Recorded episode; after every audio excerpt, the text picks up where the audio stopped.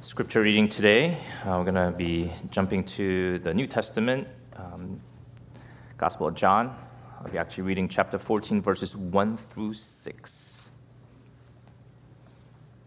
Again, that's Gospel of John, chapter 14. I'll be reading verses 1 through 6. If you don't have a Bible with you, you can turn to the Pew Bible to page 847.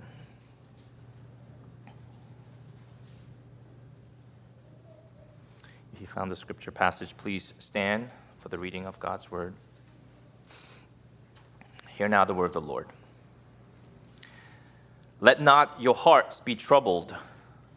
Believe in God, believe also in me. In my Father's house are many rooms. If it were not so, would I have told you that I go to prepare a place for you? And if I go and prepare a place for you, I will come again and will take you to myself, that where I am, you may be also. And you know the way to where I am going. Thomas said to him, Lord, we do not know where you are going. How can we know the way? Jesus said to him, I am the way, the truth, and the life. No one comes to the Father except through me. This is the word of the Lord. Please be seated. I think many of us during the summer traveled some far, some near.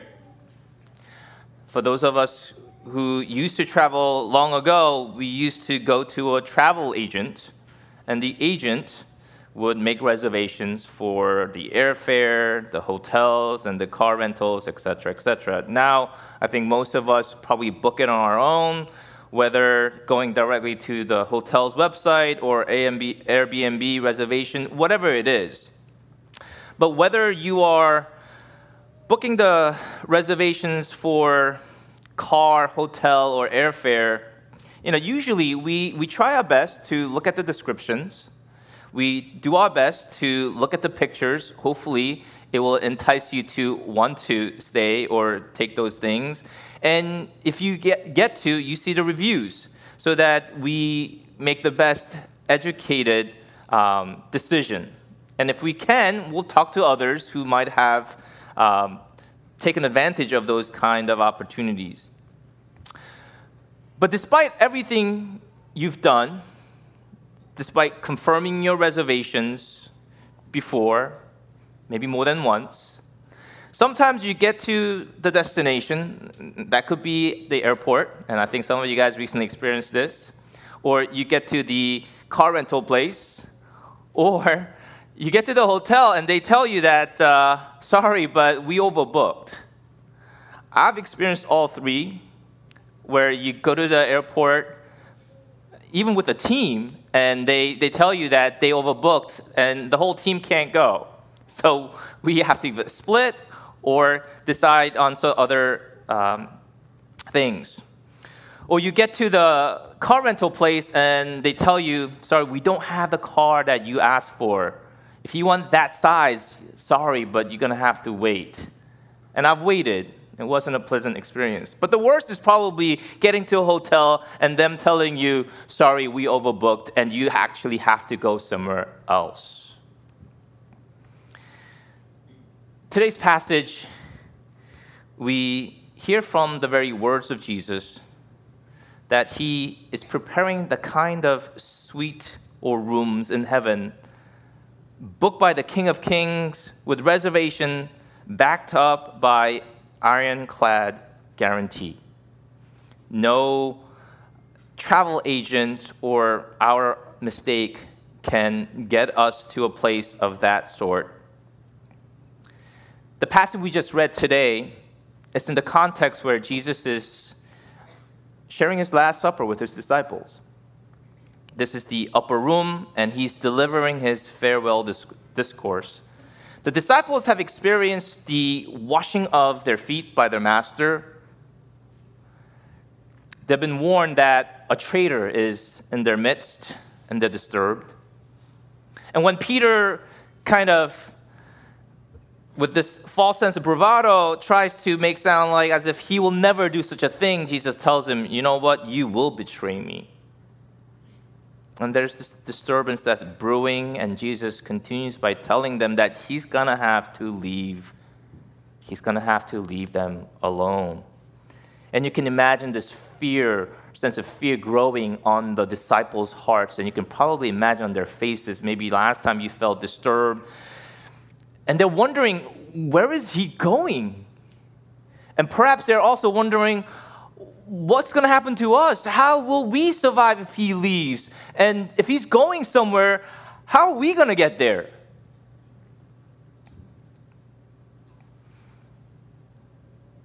The passage you read, Jesus' response to those unsettling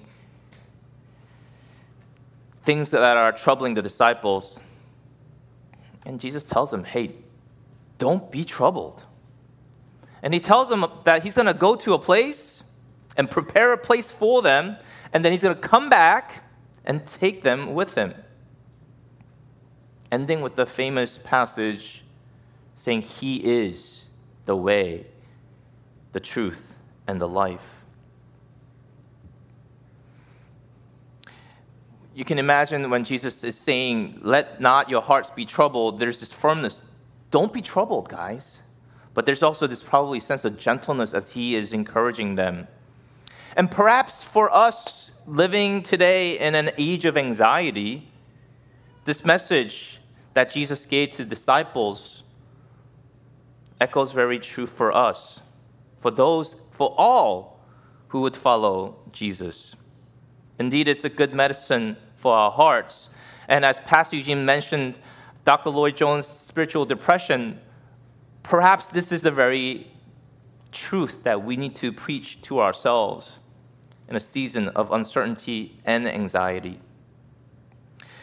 While there is this admonition from Jesus, don't be troubled, guys, a greater theme actually shows up in this part of the passage, where he's actually talking about the destination, his destination, the place that he is going to go.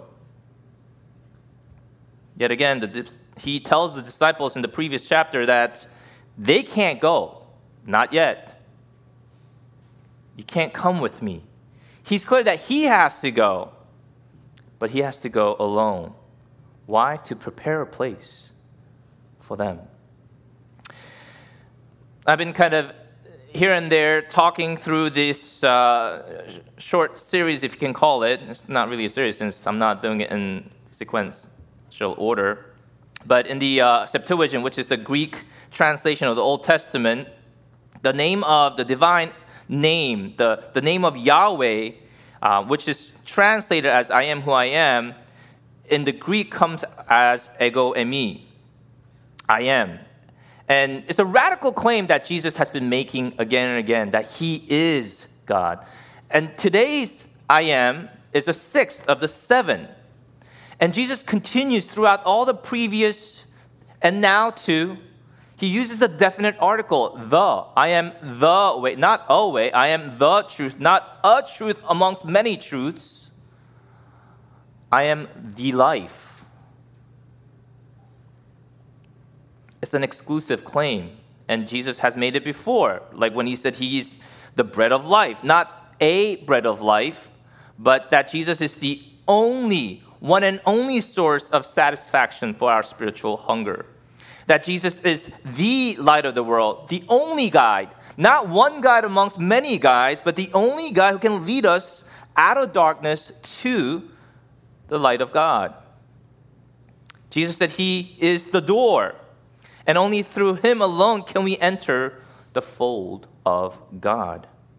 He's a good shepherd who alone can lay down his life for the sheep. And the last one, he's the resurrection and the life, the only one, only victor, conqueror over death, who raised Lazarus from the grave. This radical, exclusive claim, the only. Jesus alone can save us from sin. He alone can bring us to God. And he's the only one who can give us eternal life, as the Gospel of John repeats throughout the book. Christians, sometimes we get dismayed and perhaps discouraged because of the opposition we experience in this world. Perhaps a little more in the past 2 years than before. And we can perhaps sometimes take this path of less offensive attitude when we engage non-believers. We don't want to offend them. And yes, if we're not compromising the truth of the Bible and any biblical standards, we can avoid being offensive. However, when we come to the crux of the matter, the gospel message itself, no matter what we do, as Jesus has been teaching his disciples again and again, the gospel message itself is offensive because he claims to be, because he is the only way, the truth, and the life. And that's offensive to people in today's day and age. You might think, because of this kind of advent of post-modernity that encourages tolerance, but we know that that sort of tolerance does not include our biblical worldview. Postmodern unbelievers grant tolerance to every other religion but Christianity. The gospel they deem as the ultimate intolerant creed. To say that Jesus alone can save offends the postmodernity's relativistic worldview. These are the words of Pastor John MacArthur speaking about postmodern thinking. He writes, "The one essential, non-negotiable demand postmodernism makes of everyone," and this is what he says, "we're not to think we know any objective truth. Postmodernists often suggest that every opinion should be shown equal respect. And therefore, on the surface, postmodernism seems driven by a broad-minded concern for harmony and tolerance. It all sounds very charitable and altruistic, but what really underlies the postmodernist belief system is an utter intolerance for every worldview that makes any universal truth claims, particularly biblical Christianity." This isn't the first time that Jesus speaks of, and Jesus is not the only person in the Bible who speaks of this exclusive path of salvation through Jesus Christ. Apostle Paul in 1 Corinthians, when we went through in the previous sermon series, says in chapter 3, "No one can lay any foundation other than the one already laid, which is Jesus Christ." In Acts 4, we are reminded salvation is found in no one else, for there is no other name under heaven given to men by which we must be saved. And in 1 Timothy chapter 2, we are reminded, "For there is one God and one mediator between God and man, and the man, Christ Jesus." Maybe there's some of us here. You're kind of the person right now who's rejecting all this exclusive claim. Or maybe you are interested. Maybe you're interested in Christianity, but not exclusively. It seems like an interesting option to consider. Or perhaps you find Jesus to be a way to God, but not the only way.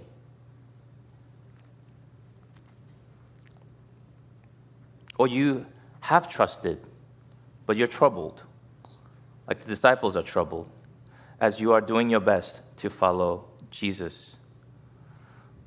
Well, Jesus says he is the way, the truth, and the life. And if you're trying to find another way, essentially it means you are being foolish, because there are no other ways to the Father but through him. You know, in the original creation design, before sin entered humanity, Adam and Eve, the first couple, they enjoyed this beautiful relationship with the Creator God. They had communion with the God who created them. They knew him, and they knew the truth. They knew the truth that God had given them. And they had life. They had eternal life. Death hadn't entered, and they were able to enjoy. However, when they disobeyed God and fell into sin, all these privileges were lost. Instead of communion with God, they were now enemies of God, and they began to experience this sense of alienation. Instead of knowing the truth, now they fell into error and falsehood. Instead of possessing life, eternal life, now they began to experience death, spiritual death. And God had promised in Genesis 2, when you eat of it, that is the tree of knowledge of good and evil, you will surely die. Where are we now? Where are you now? If you don't know where you are, you don't know where you're going to go. Just like, I have a gift of getting lost. GPS, however, only works if you know where you are and where you want to go. You need both. A great map can only help you if you know where you are. Jesus is showing us a way to the Father, but if we don't know where we are, how can we go to where he is going? Bible tells us as human condition, this is where we are on our own. We are alienated from God. We are enemies of God. We have no truth in ourselves, and we're spiritually dead.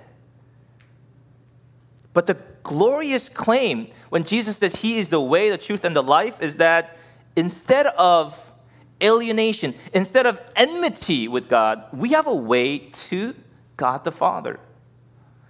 Instead of being in error or in ignorance, there is truth in the person of Jesus Christ. Instead of death, that's where we all start. We are spiritually dead. There's nothing you and I can do to become a little bit not dead. It's only that God can give us new life, be born again. And that's what Jesus offers. When Jesus says, I am the way, the truth, and the life, we get the gospel, the good news of God.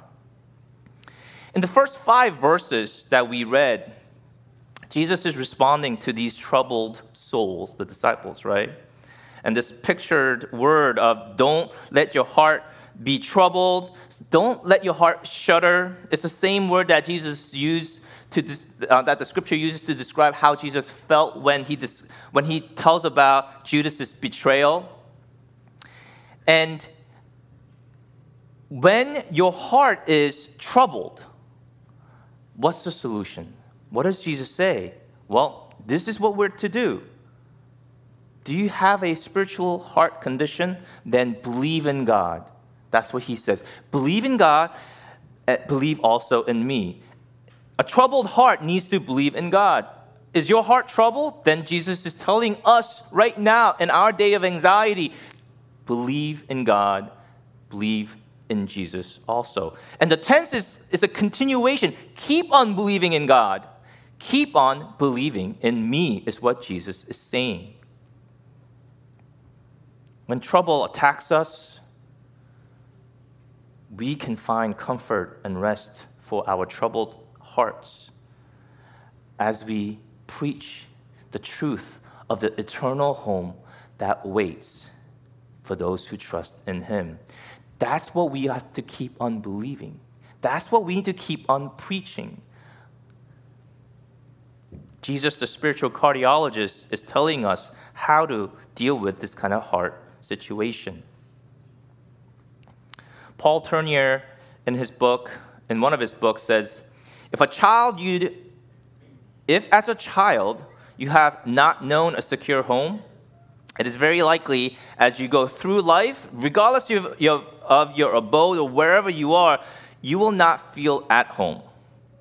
But on the other hand, if as a child you have been secure and at home, wherever you go will be home."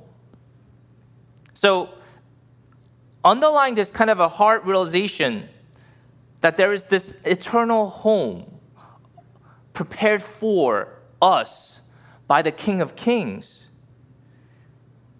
that will grant us the rest and peace in this troubled world we live in.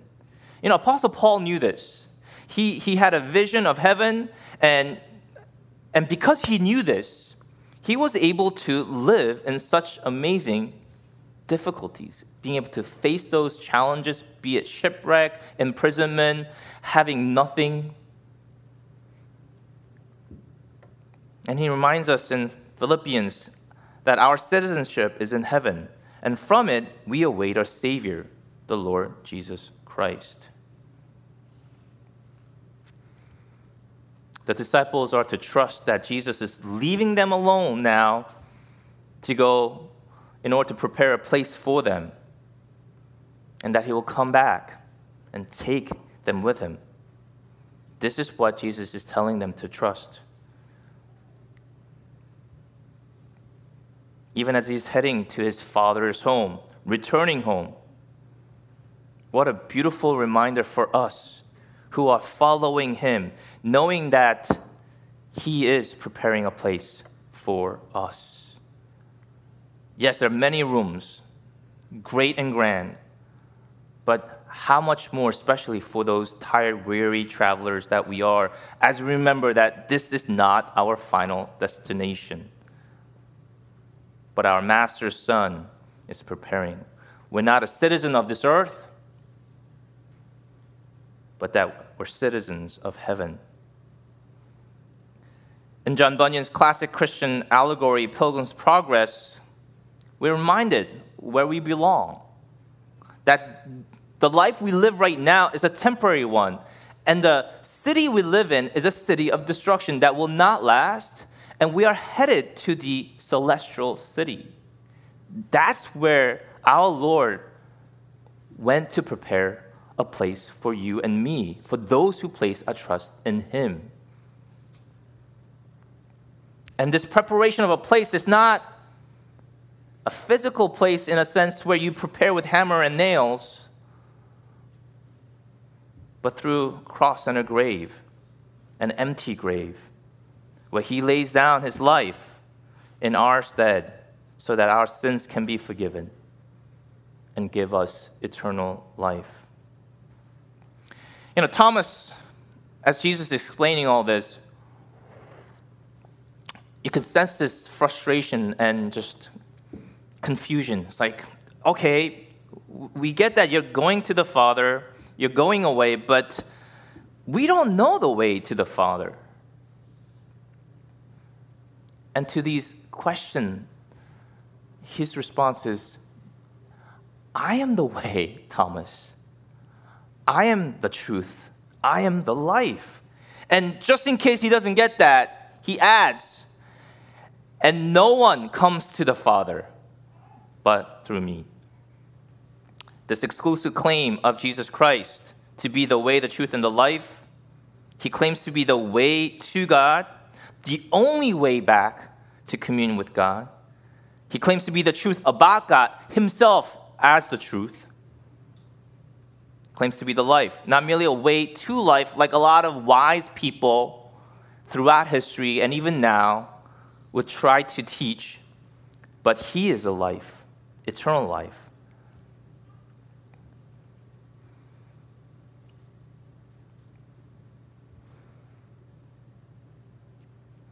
We start, unless we know where we start, we can't go to the right destination.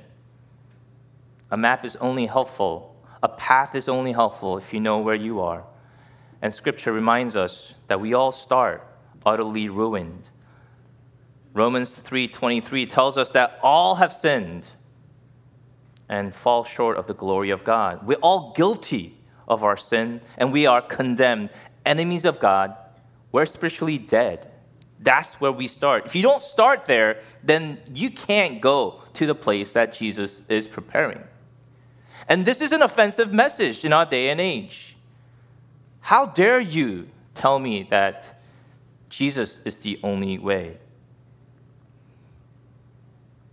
Let's quickly look at the three, the way, the truth, and the life. Jesus said he is the way, and like we said, sinful man cannot come to God because you're dead. You can't become undead on your own. And sinful man does not have any desire to come to God. And just as when Adam and Eve sinned, what did they do quickly? They clothed themselves by covering their shame. And they became alienated from God because of God's holiness. And this is the offense of the gospel. That we are alienated from God. We're hopelessly in sin on our own. And it's only through Jesus, God's sinless Son, could atonement for sin come through. His way of salvation requires us to confess our sins, humble ourselves, seeking pardon, surrendering our claims to self-rule, and trusting in the finished work of the cross and empty tomb.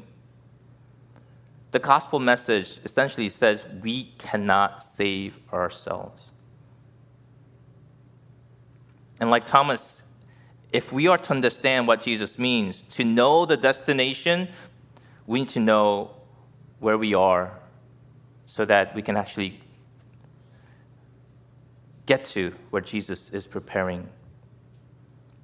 Where are you this morning? Where are you headed? Do you recognize where you are? Can you see what Jesus is calling us to? What he's preparing us for. This consistent theme in the New Testament that God has provided a path, a way of redemption. It's God's eternal plan that divine Logos, the second person of the Trinity, come here to make a way for us. I mean, in previous chapter 10, he said that he is the door, and if anyone enters through him, he will be saved. Jesus is not making an exceptional statement. He's been saying this throughout as he's been teaching his disciples that he is the divine I am. We live in a country, thankfully, that recognizes all religion and tolerates all religion under the law. And there's this equality under the law. However, we confuse this equality under the law with equal validity before God. And Jesus is clearly saying he's the only way to God the Father. Second, the truth. We as sinners, we need the revealed truth because in sin we are covered by ignorance and lies. Just as our first parents, what did they do when they were led into sin by Satan? The serpent in the garden deceived Eve and asked this question, did God actually say, you shall not eat of any tree in the garden? Of course God did not say that. God did say that they could eat from every tree in the garden except one, the tree of the knowledge of good and evil. Satan's lie suggested God's commandments are not for our good. And if you truly want to experience freedom and blessing, then subtly or not so subtly suggesting that they break God's commands. That's a lie. And the same lie continues now. Jesus, when he says he is a truth, he is saying he is the Lord of truth. He's a source and the normative standard of truth. And without him, mankind would know nothing at all. Wise people, philosophers, claim to possess truth, try to teach truth, but no person in history claimed to be the truth. Now, some people with good intentions, perhaps, including my grandfather, who's deceased now, and with the Lord, thankfully, by God's grace, would say something like this, Jesus was a great teacher. He was a teacher. So he thought Jesus was a great teacher before God changed his heart and humbled him and broke him. But Jesus as a good moral teacher is not an option. Because if he's not God, the stuff he said is just blatant lies. How could a non-God be able to say the things he said and be considered a good teacher? He can't. Either you worship him or you reject him. Those are the only true choices. Now, C.S. Lewis gives three choices. You worship him as Lord and Savior, you recognize him as a liar, or you see him as a crazy lunatic. But either way, either you worship him or you reject him. But as a good teacher, he can't be. But he does say he is the truth. And finally, the life. Jesus' third claim is that he is the life. Now, Scripture tells us the wage of sin is death, and man in sin has fallen under death's power and curse. One author said, the whole Bible bears solemn witness to the fact that natural man is spiritually lifeless. He walks according to the course of this world. He has no love for the things of God. The fear of God is not upon him, nor has he any concern for his glory, God's glory. Self is the center and circumference of his existence. He is alive to the things of the world, but is dead to heavenly things. The one who is out of Christ exists, but he has no spiritual life. You see, apart from Christ, we are spiritually dead, and we are unable to do anything spiritually for our salvation. We're like Lazarus that Jesus raised from the dead. Jesus came that we may have life and have it abundantly. And the gospel starts by saying, in him was life, and the life was the light of men. Jesus is life because he has life in himself. He conquered death, and therefore the resurrection. The Gospel of John ends with this in chapter 20. Now Jesus did many other signs in the presence of the disciples, which are not written in this book, but these are written so that you may believe that Jesus is the Christ, the Son of God, and that by believing you may have life, this life, eternal life in his name. Brothers and sisters, Jesus' claim clearly assumes his deity. So now, either you reject him as Jesus, who he claims to be, or you worship him. In case you missed, no one comes to the Father except through me, is what Jesus tells his disciples. One commentator sums up this passage by saying, the I am the way, referring to Jesus, I am the way said, one who would shortly hang impotent on a cross. I am the truth, when the lies of evil people were about to enjoy a spectacular triumph. I am the life, when within a matter of hours, his corpse would be placed in a tomb. You know, in early church history, people were not called Christians. The term Christian was a pejorative, kind of like Protestants. Protestants was a term that Catholics coined, and Christians was a term that, you know, the Romans and the non-Christians as a pejorative sense of the word. Before that, Christians were called followers of the way. They were called followers of the way because they knew the way that Jesus prepared to the Father. Because these people of the way, knew that they are reconciled to God and able to enter into glory to heaven. Catechism question last week, 62, talked about what awaits us in glory, right? We have glory in this life, but when we die, another level of glory, and when he raises up from the dead, the ultimate, the final, the full glory that awaits in heaven when our physical body is united and we are fully glorified, sitting, communing with our Creator. What a beautiful image that we are given. As a bearer of resurrection life, it is Jesus and Jesus alone who can give eternal life to those who are under the power of death on our own.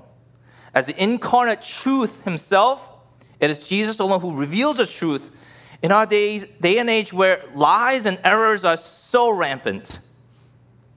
We desperately need to go back to Christ, who is the truth. And because he is the only way to the Father, it is him alone who can demand our faith and demand that exclusive devotion, him as our Savior and Lord. Brothers and sisters, we don't need to discover or make a way for ourselves. Instead, Jesus is saying, trust in me. We need to trust in Jesus and follow him. We don't need to mask all truth. I mean, I like learning. Pastor Eugene loves reading. I like to listen to more books than read these days. But we don't need to mask all truth. We can't, first of all. But what we do need to know is we need to know Jesus of the Bible and grow in his truth more and more. That's why we encourage you to come back to the Bible. And that's why you should join a smaller group so that we can grow in that knowledge, truth. And unlike people who say, do whatever you can to achieve the best of your life now, we don't need to achieve the best life now that we desire out of that sense of wanting to make a name for ourselves. But we do need to receive Jesus and the eternal life, true life, abundant life that only he can give. Let us pray.